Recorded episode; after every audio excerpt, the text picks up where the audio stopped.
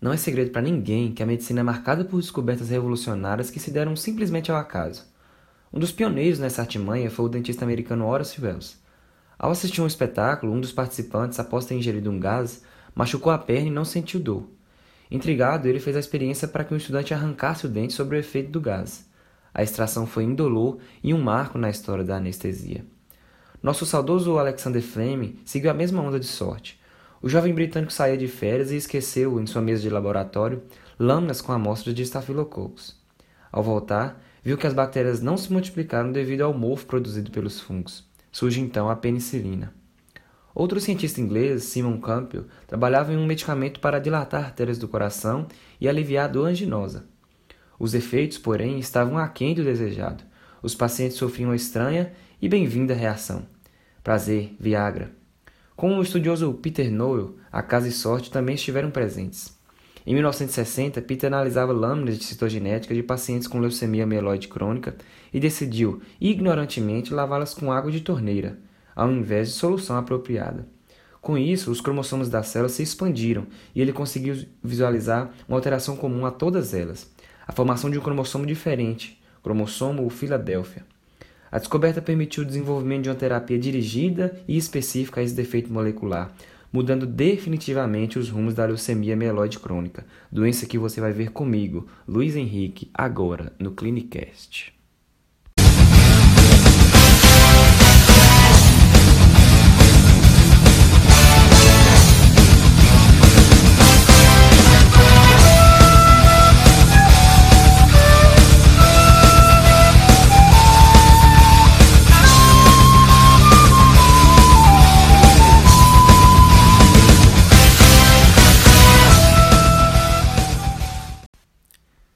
Representando 3% de todos os cânceres humanos e com incidência de 1 a 2 casos por 100 mil habitantes, a leucemia mieloide crônica é a principal representante das doenças mieloproliferativas.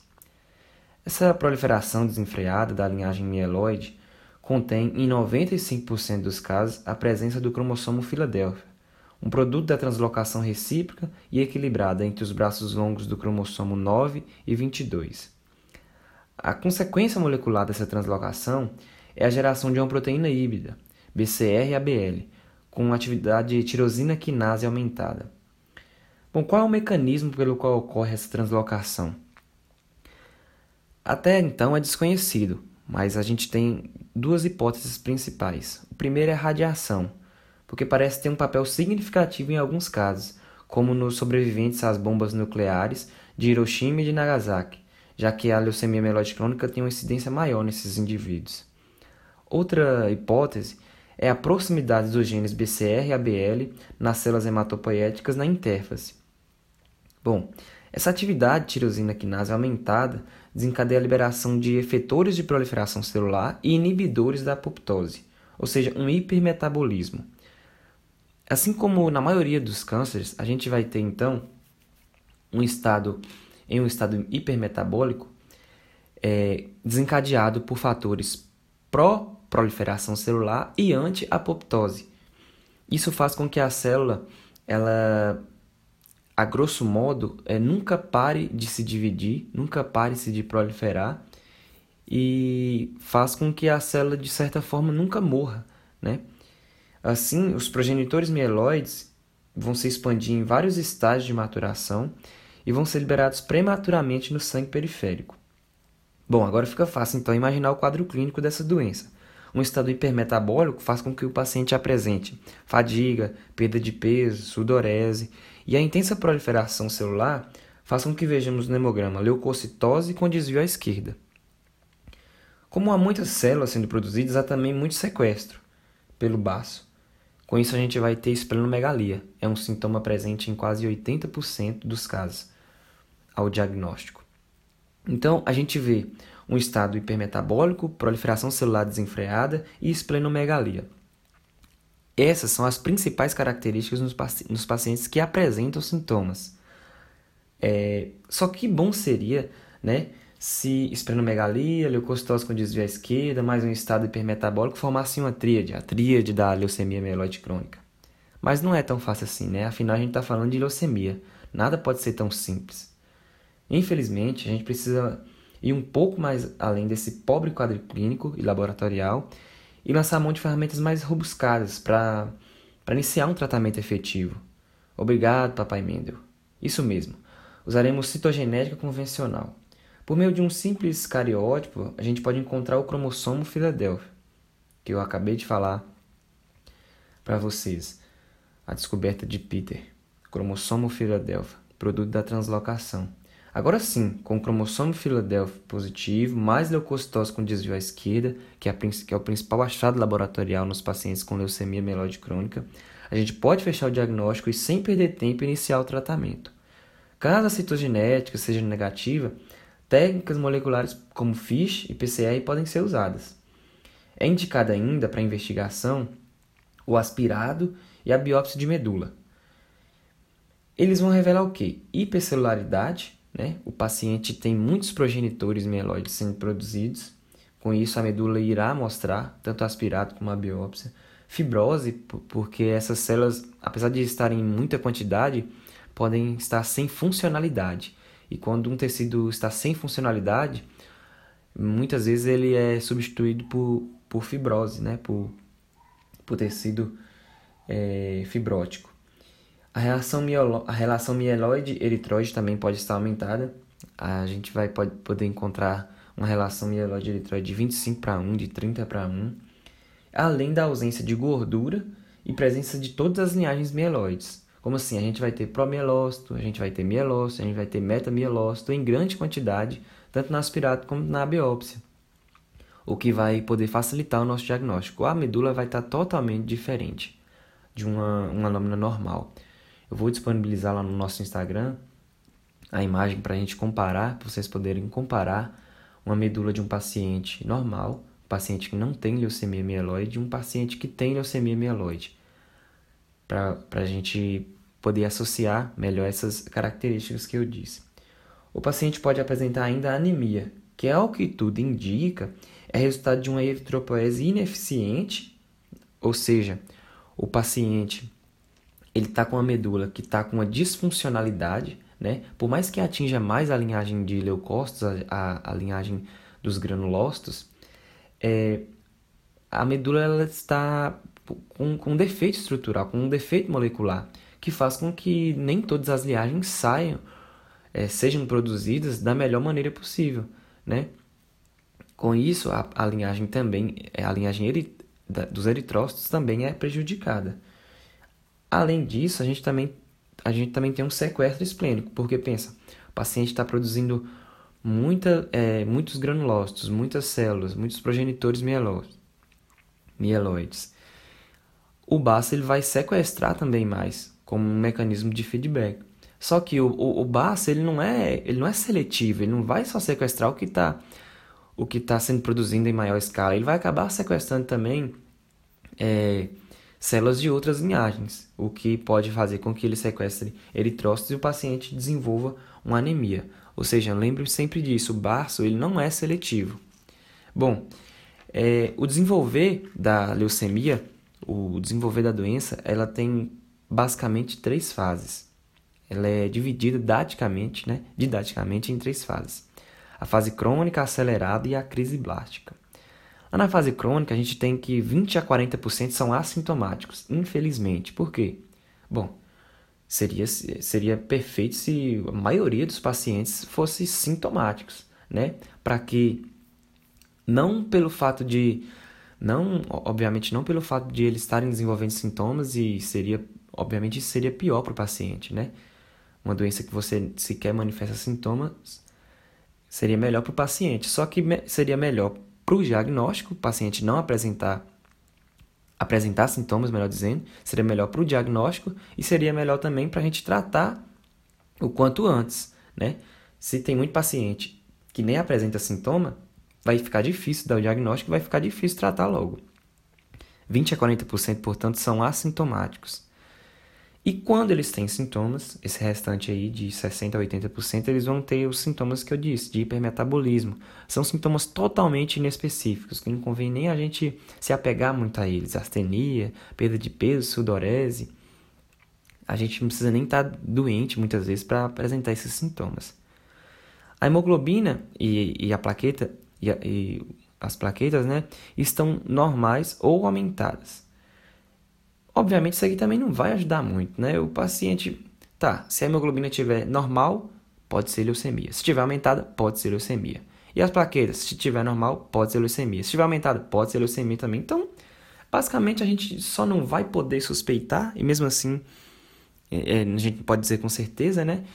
Quando a hemoglobina estiver baixa e as plaquetas também estiverem baixas, não, isso aqui não vai ajudar muito. Um dado laboratorial que é muito interessante, que vai nos ajudar de fato, é a fosfatase alcalina, uma enzima que antigamente até era usada como diagnóstico. A fosfatase alcalina é uma enzima liberada pelos leucócitos, geralmente em processos infecciosos. O leucócito vai lá, ele é produzido lá na medula e é liberado no sangue periférico e libera a fosfatase alcalina para combater os agentes infecciosos. Beleza. Na leucemia, a gente também tem muitos leucócitos sendo produzidos. Eles também vão ser liberados lá, na, lá no sangue periférico, em grande quantidade. Só que o leucócito é produzido e chega lá no sangue periférico e pensa: o que, que eu vim fazer aqui? Eu só estou sendo produzido, mas não tem nenhum processo infeccioso aqui. E ele acaba não liberando a fosfatase alcalina. E o que, que acontece? Essa fosfatase alcalina, ao ser dosada, ela vai estar tá baixa na maioria dos pacientes com leucemia mieloide crônica. O que a gente pode. E, e aí, é, caso ela esteja alta, a gente pode fazer um diagnóstico diferencial. Portanto, a fosfatase alcalina ela se encontra baixa em mais de 90% dos casos, pacientes com leucemia mieloide crônica. Bom, virtualmente, assim, caso o paciente não, não seja diagnosticado nem tratado, a fase crônica ela evolui uma, depois para a fase acelerada e depois para a crise blástica. A, na fase acelerada, é, o paciente tem os sintomas intermediários, tem os, os critérios intermediários entre fase crônica e, e, a, fase, a, e a crise blástica. Né? Só que caso não seja diagnosticado na fase crônica e tratado a tempo, né, a leucemia vai evoluir, como eu disse, para a crise blástica de 3 a 5 anos, mudando drasticamente o prognóstico do paciente.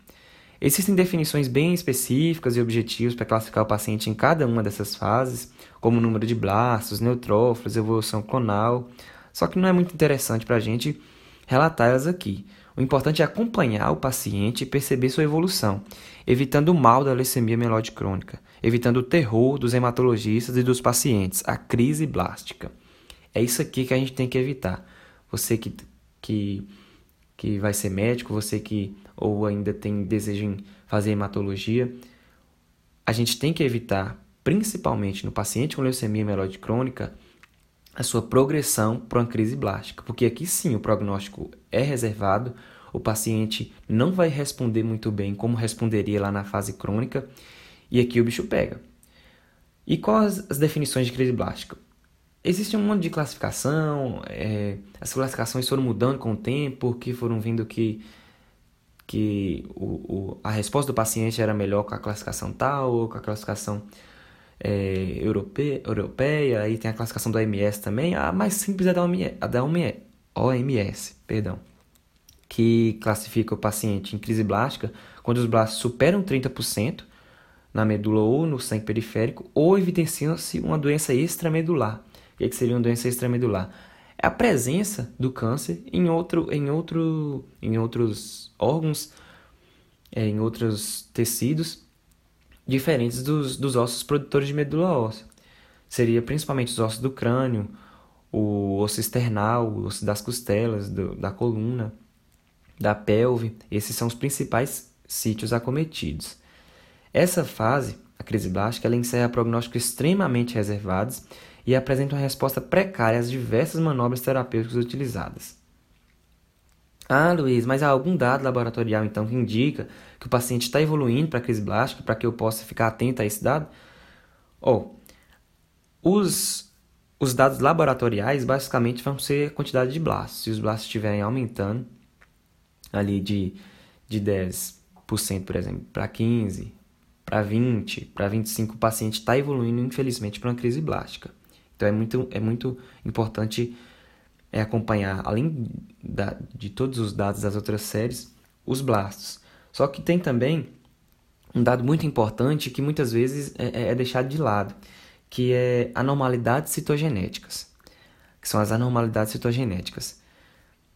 O paciente com leucemia mieloide crônica, como eu disse, ele tem a formação de, um, de uma anormalidade citogenética chamada cromossomo Filadélfia. Beleza. Só que essa anormalidade citogenética, ela, caso o paciente evolua, ela vai fazer com que ela vai sustentar a doença. Como assim? Essa instabilidade citogenética vai fazer com que novas anormalidades possam ser formadas e com isso o paciente evolua mal. Por exemplo, em 34% dos casos, quando o paciente evolui de fase crônica para crise blástica, em 34% ele tem a trissomia do 8, do cromossomo 8, além de já ter o cromossomo Filadélfia, certo? É, 31% ele tem a formação de mais um cromossomo Filadélfia, ou seja, ele tem dois cromossomos Filadélfia positivos nas células. Tem também trissomia do 21, do 17, deleção do cromossomo Y em 9% dos casos. Ou seja, se o paciente estiver tendo anormalidades citogenéticas adicionais, isso nos remete a, a, a uma progressão do paciente de uma fase crônica para uma crise blástica. A gente também deve ficar atento a esse dado. Percebam, portanto, que o grande objetivo do médico ao tratar um paciente com leucemia mieloide crônica será evitar né, a evolução deste doente para a crise blástica. Porque caso o paciente seja diagnosticado na fase crônica, o tratamento é simples e a resposta, na maioria das vezes, é, é muito boa. Mas por muito tempo não foi assim. É, antigamente a gente tinha é, medicamentos com efeitos colaterais muito, muito ruins, é, medicamentos que não agiam diretamente sobre o, o alvo da doença, né? Porque o principal objetivo do tratamento da leucemia mieloide crônica é a supressão do clone Filadélfia, né? E ainda que isso aconteça na fase crônica, obviamente. Lá em 1972, a hidroxiureia foi introduzida para o tratamento da leucemia mieloide crônica, tornando-se o agente de escolha para o controle da doença com taxas de resposta hematológica completa de até 80%. Só que a hidroxiureia ela não, não age diretamente no, no, na síntese da doença, né? E aí surgiu lá em 1980, é, por, por meio de 1980, o um interferon alfa, né? Até isso a doença era fatal, matava a maioria das pessoas que adquiriam a doença, que eram diagnosticadas com a doença. Aí surgiu o interferon alfa, que é um, é um antiviral, né? Um, tem uma atividade antiviral, uma atividade antiproliferativa, só que também não agia diretamente. Melhorou bastante em relação à hidroxiureia, só que também não agia diretamente é, é, na síntese da doença, lá no, no, no, na atividade tirosina quinase aumentada do gene da proteína BCR-ABL. O termo cura da leucemia mieloide crônica começou a aparecer após a introdução com sucesso do transplante de medula óssea halogênico em 1986. Aí sim. Só que esse esse esse transplante ele, ele tinha muita toxicidade. E além disso, a, a associação com o risco de morte é, desse transplante aumentava com a idade. Beleza. O que, que eles perceberam então? A gente tem que. A gente tem que, que. Não tem jeito, a gente vai ter que fazer um tratamento que seja específico, que haja na síntese da doença, né?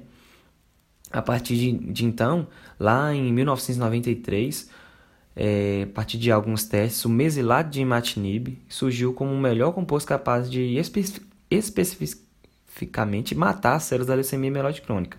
Basicamente, como é que o imatinib funcionava? Funciona, né? Melhor dizendo. Ele funciona como um inibidor competitivo do ATP, pois ele se liga nos sítios de fosforilação do BCR-ABL, bloqueando então a atividade de tirosina quinase, atividade que está aumentada na, na nessa, nessa doença. Com isso, é, o paciente ele vai ter uma mínima atividade de proliferação, é, proliferação celular. Entre os pacientes na fase crônica que haviam, que haviam falhado com interferon alfa nos estudos, 53 de 54, ou seja, 98%, atingiram a resposta hematológica completa com, com mesilato de Matinib, que foi o primeiro estudo feito. Enfim, em todos os estudos o imatinib tem sido bem tolerado, mesmo em doses mais elevadas, em todos os estudos que foram feitos até ele ser considerado a terapia melhor. O mesilado de imatinib ele foi considerado também o primeiro medicamento considerado medicamento é, com terapia-alvo, porque foi o primeiro medicamento da história a, a ser utilizado é, na síntese da doença de, na, da doença de um que, continha né, algum defeito estrutural e ele pôde é, ser usado justamente na síntese dessa doença. E basicamente o que a gente tem até hoje de tratamento é isso, o mesiladimativ na fase crônica é a principal alternativa. As respostas, as respostas a esse medicamento são excelentes. Os efeitos adversos mais frequentes incluem edema, náusea, diarreia, câimbras e, e, e raste cutâneo. A dose geralmente é 400mg na fase crônica e caso o paciente evolua mal, a dose tem que ser é, ajustada, né, aumentada. Caso o paciente tenha resistência ao imatinib, surgiram, surgiram novos medicamentos de segunda e terceira geração, né, que é o ninotinib, o desnatinib, que são inibidores de segunda geração da tirosina quinase. Foram recentemente aprovados e são bem tolerados aos pacientes que não toleraram bem o imatinib. Bom, bom, bom com o desenvolver dessa, dessas novas terapias, os pacientes respondem bem melhor e agora, e agora podem ter a sua vida, é, sua vida de uma maneira muito excelente com essas novas terapias. Bom, pessoal, era isso que eu queria trazer para vocês sobre a leucemia mieloide crônica, uma doença é, muito complexa, né, assim como a maioria das leucemias, e que a principal mensagem que eu queria trazer para vocês era isso no podcast de hoje. É a importância de a gente diagnosticar o paciente ainda na fase crônica para que ele não evolua para a crise blástica, né? Como vocês puderam perceber, a, a pior fase da doença e que, infelizmente, nos traz prognósticos, é, na maioria das vezes, fatais. Bom, fiquem com Deus e até a próxima.